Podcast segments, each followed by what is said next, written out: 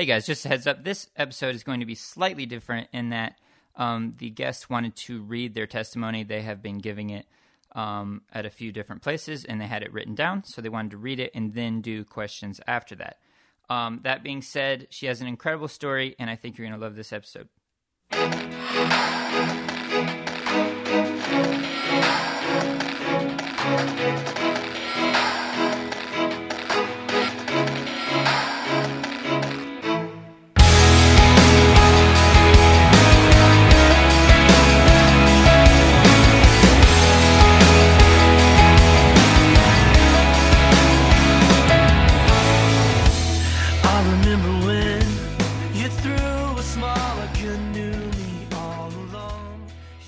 Hello and welcome to the Not A Victim podcast. Not A Victim is a show about learning to live a life without excuses. Today's guest is Dena Crane. Okay, so just tell me a little bit about your background and your upbringing and uh, just all that stuff. I was uh, born in Atlanta and adopted by my grandparents as a baby. I always wanted to know why my mom, Donna, didn't want me. I would hear, hear stories about how she liked to party all the time and she lived a wild life, causing all kinds of problems. I became very hurt and confused at a young age. The enemy was already working on me, getting me right where he wanted me. I was so angry and became very rebellious against the family that was trying to love me and give me the best. Around thirteen, my family talked about sending me to live with other family members, hoping that they could do something with me. But to me, it was another rejection. I felt like nobody in the world wanted me.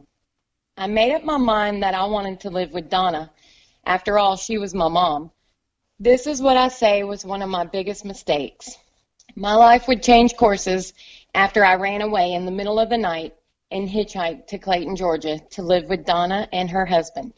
I started skipping school, smoking pot, drinking, and occasion- occasionally the adults in my life would give me crank. Life was one big party. After a good party, when everybody had been up for days and wasted, Donna and her boyfriend would always end up physically abusing me. This abuse went on for about six months until I ran away from them and went to the police begging for help. They said they would help me, but that very night I would have to go and spend the night at my neighbor's house. Donna's boyfriend was waiting for me in the driveway. That night was a nightmare. It ended when he called nine one one on himself, holding me at gunpoint, and told them to come and get me before he killed me. The next year was spent in D FAC's custody, seven different high schools in one year, several foster families. I went to many different group homes and a trip to R Y D C.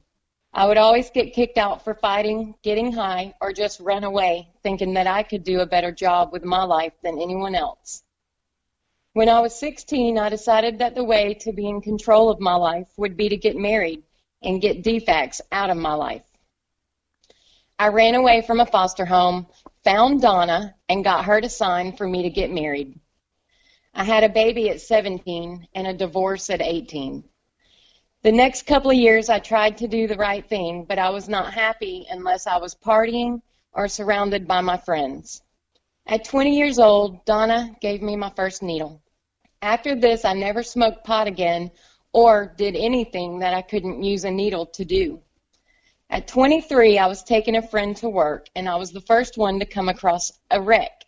As I got closer to the car, I could see that Donna was inside of it, dead. My life was already a mess, but in that moment, I began to come undone and spiral out of control. I knew that I would never have the relationship that I wanted with her. I was so angry at God, and I thought, what kind of cruel joke is this? This is another turning point in my life. This is the time that I was introduced to meth. It took me to a different place where nothing mattered. I was angry, lost, and high. Impossible to love. I made up my mind that I would not get hurt anymore, and that nobody really loved me. The drugs helped me believe all these lies from the enemy. I wouldn't accept any responsibility for my life, and I felt like nobody understood or really even cared. The next twelve years I spent stealing to get high or doing whatever I had to do. I got arrested fifteen times, went to boot camp, rehab, and eventually prison. I was married five times and had three kids and didn't raise any of them. In July of two thousand twelve, I was arrested for the very last time. I swallowed a large amount of meth that day on the way to jail. There's no good reason that I survived except the loving grace of God. The mess that I was, he thought I was to die for. I asked my probation officer to let me go to a faith-based rehab. He laughed in my face and said, "We don't send people like you to rehab," and slammed the cold steel door in my face. What he said was the beginning of my healing process. I began to think, what kind of person was I? Was I the kind of person that people think would do harm to the girls that were really trying to get their life together? My mindset began to change, and I knew that my life depended on me getting some help. I prayed for a miracle.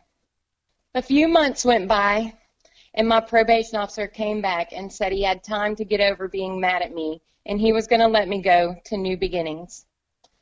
Once I got there, I started letting down the walls of rejection and pain. I started facing what had happened and taking responsibility for my choices and my actions. My life began to change. I encountered God's love and became a born-again believer. I learned about forgiveness, and I forgave Donna and her boyfriend for hurting me, and I realized that they were also God's children just like I was. I forgave myself. Forgiveness and taking responsibility was huge for me. I had held my grandparents responsible for most of my life. I had so much resentment and bitterness toward them. I thought they didn't love me because they wouldn't enable me. When this thinking began to change, so did my relationship with them. I realized that they loved me and they only ever wanted the best for me.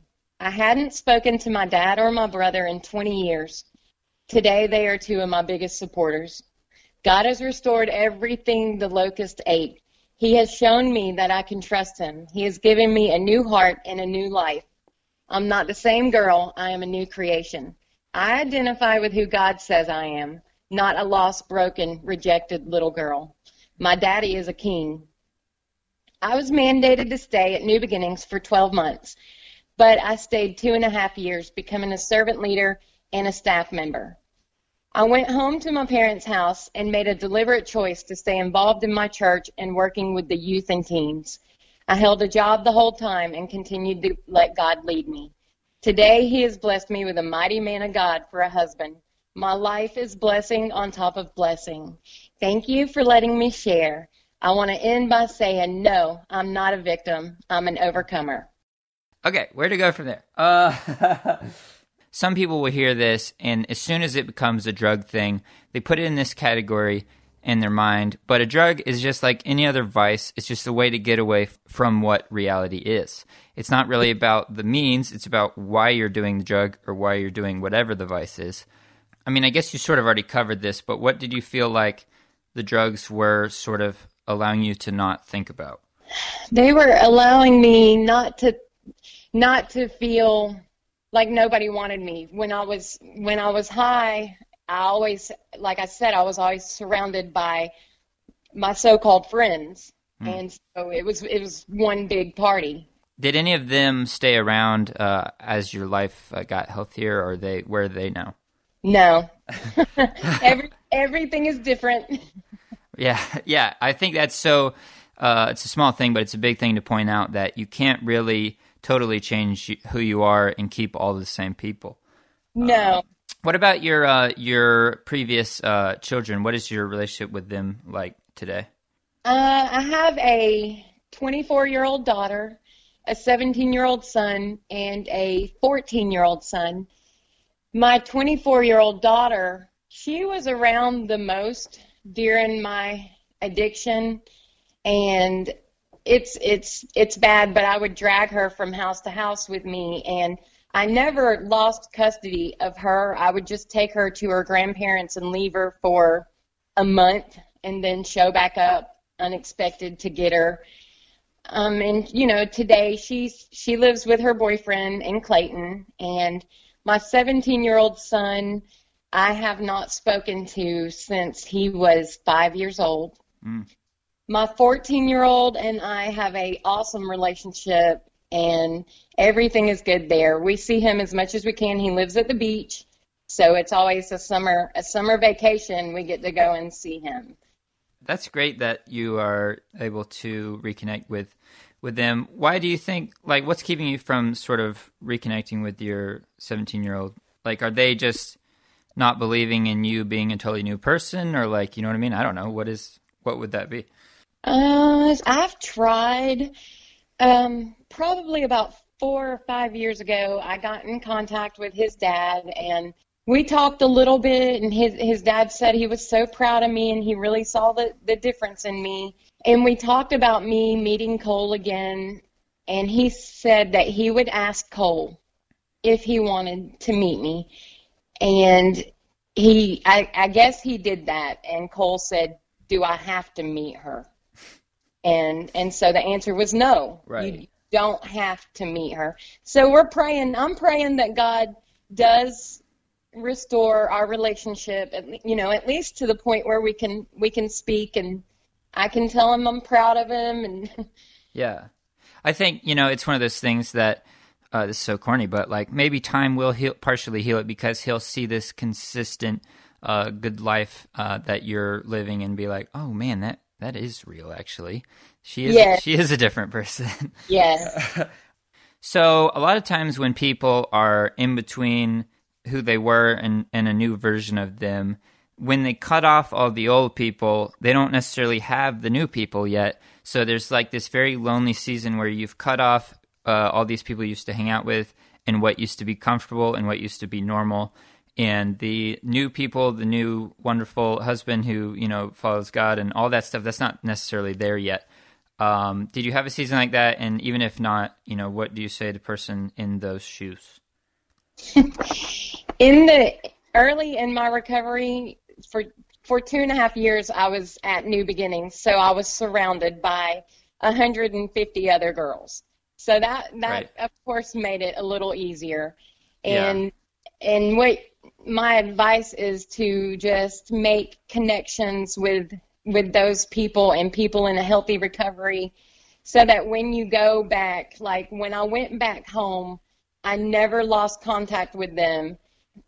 Well, I made a choice to become very involved in my church, and that was an intentional choice. There were times that I thought, well, maybe I could just miss this morning, or, but then I, I said, no, you know, my My recovery is too important to me, and God means too much. He's brought me too far for me to go back now. So I I just, I was pretty persistent with the preacher and his wife, and just insisted on them letting me serve wherever and whenever I could, and got my foot in the door with the, with the babies, watching the babies, and mm-hmm. from there it moved on up to the teenage kids, and, and that just became an awesome part of my life, just working with kids in general. Right. What and and, and getting involved in groups. Celebrate Recovery has been huge hmm. in, in my recovery. And there's there's if you just look, there's all kinds of meetings. There's there's a meeting called Addicts at the Cross, and you, if you look, you can find you can find the right people in the right places. Yeah, and, and the the cool thing about Celebrate Recovery is it's like it sort of encompasses all of life. Like, it, you know, there are people there that have some kind of substance thing, obviously, but it's not like it's just for any. It kind of covers way more than that. It's just about it's like a really, really honest version of church in a way. Um, yeah. Okay, so what would you say to someone who doesn't necessarily uh, believe in God at all, and they think, "Oh, this is nice. This nice woman used to think really bad thoughts, and then now she thinks happy thoughts, and so her life is good, and it used to be bad." But they try to cut the God aspect out of why your life uh, has meaning now, why it is healthy now. Um, what do you say to that person? The um, I would, I would mainly go for God's grace. You know, just that His love and grace is what made the difference, and and that it's for everybody. It's not just for a drug addict, or, I mean, it, it's for all of us. Right. And so, see, yeah, I mean, some, like, pe- people that lean towards atheism, they think that, uh, you know, that your natural state is totally aspiritual, that there's no spiritual element, and then you're making up this thing in your mind or trying to again, trying to fabricate this false reality um, to make yourself feel better. I see it the total opposite. I see um, being a spiritual being as innate to being a human, and that people that try to turn that off are, it's like, you know, seeing, it's like having a world of color and trying to see it in black and white. It's this weird thing where you're like cutting off a limb. You're, you're turning off this part of humanity that is always there. And I said this in the last podcast, but anytime some like nine eleven thing or some massive widespread uh, tragedy happens, we instinctively turn to God. We know, we instinctively right. believe that he's there. I think the belief in God as our creator and as the person who is our maker, I think that is just sort of natural to us being a human, and that trying to pretend that we just like came out of nowhere almost feels less natural. Other than the, the obvious ones, um, what are some like day-to-day patterns that you've changed? Like you mentioned earlier that you were gonna sort of skip church every once in a while um, because it's not that big a deal, but you were so wanting to change the way life was, it was important to to say like, no, I do this every time. I never miss this. And like just like small patterns where you just go, oh, I used to be like hit or miss, and now I never, I always do these things. I never do these things. Like you're like forcing order in a way that maybe you didn't have it before. Yeah, I have set boundaries. My my boundaries are very important to me. And, you know, a, a simple one, but it's a big deal to me, is that I don't talk on the phone after nine o'clock at night. Hmm. Because there's really nothing that I need to be talking about with my friends that late at night. Hmm. I have, you know, if, if I want to talk that late at night, I have my husband now. Right.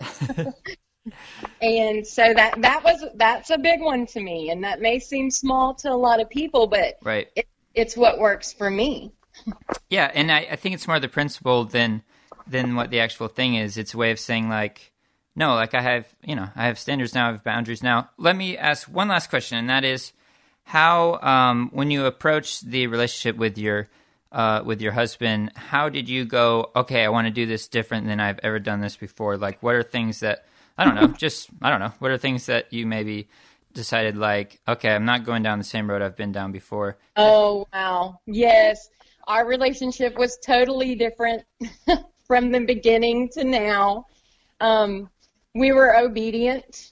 That was important to us. Right. Um, we we had we had known each other in addiction, and so getting back together in recovery and serving the Lord together has just been amazing to us. And we didn't want to we didn't want anything to hinder God's blessing on our relationship. Mm. So, so we're both focused on that.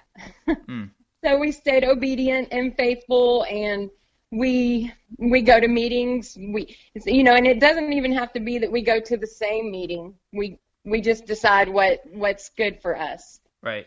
Yeah, and I think, like I said, I think accountability is uh, is a part of being super healthy. That, again, going back to the, the atheist worldview, like, no, I'm going to make up right and wrong. I'm going to make up all the rules for myself. And then, you know, there are a host of problems with that, the main one being there's no objective right and wrong if there is no God. But Um, but that, again, I think we're we're created to be under a level of submission of morality and and uh, and of God. Um, yes, definitely. Well, thank you so much for your time. This has been great. Thank you, Zach. Have a great day.